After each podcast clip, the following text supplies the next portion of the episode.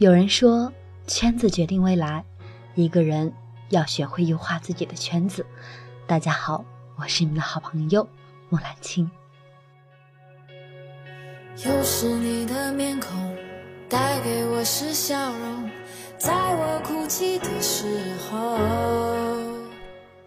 又是你的问候。我们常说，圈内人、圈外人，就像人是生活在时空之中的。人同时又是生活在一个个大大小小的圈子里，圈子很重要，这是事实。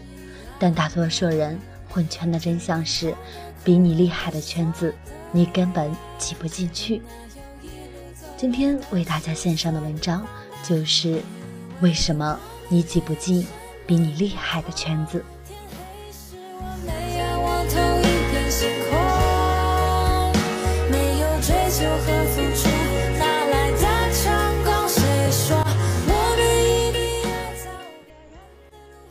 一是段位不同，不能强融。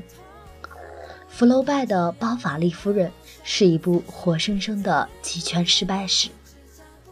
艾玛渴望进入巴黎贵族的圈子，却偏偏逃不了穷裁缝女儿的出身和嫁给平庸农村医生的事实。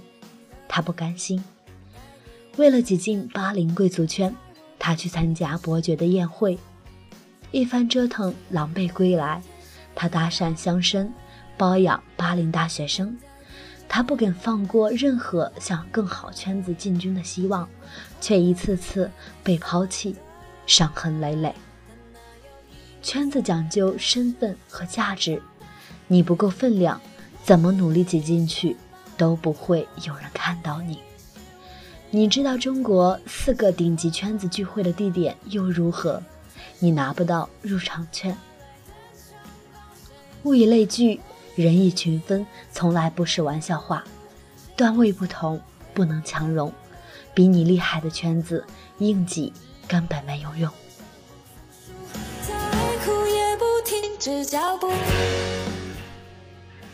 二是圈子由圈里人和圈外人共同决定。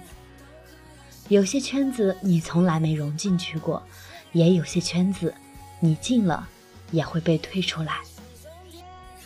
白先勇的《游园惊梦》里，蓝田玉受邀去兜公馆，曾经的姐妹乘着汽车来，她却坐出租车。姐妹说的尽戏，自己都没看过。丈夫过世后，她没了平易，已经渐渐脱离这个奢华的圈子。这种跟不上圈子的无力感，就像昔日姐妹把游园唱的婉转，她张大喉咙也唱不出惊梦一样。同学聚会，大家都参加，后来轮流做东，有些人出不起，便不来了。于是少数有钱人参加，后来变成了原来的同学挤不进的圈子。圈子不仅仅是圈里人决定的。而是圈里人和圈外人共同决定的。当有些人跟不上圈子，渐渐疏离，剩下一些人便形成另一个圈子，越走越近。有些远离，从来与忘恩负义没有关系，不过是自然选择罢了。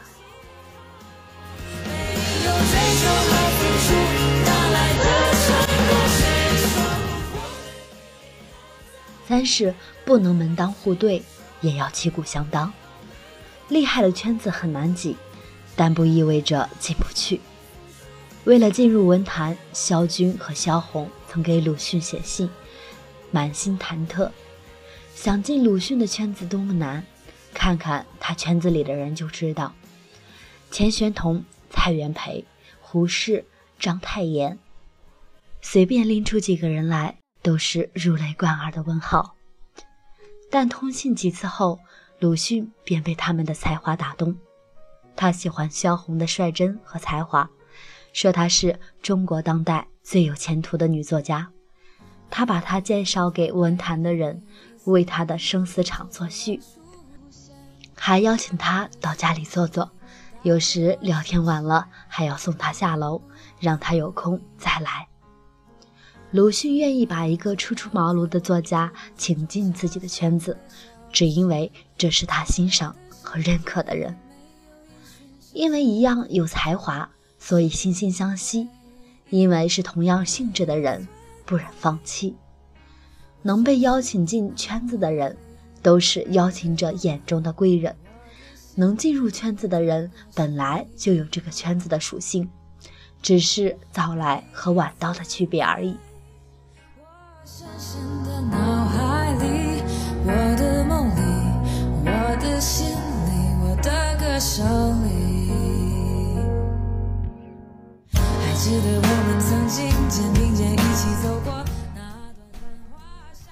四是真正的高人，从不把混圈当正事。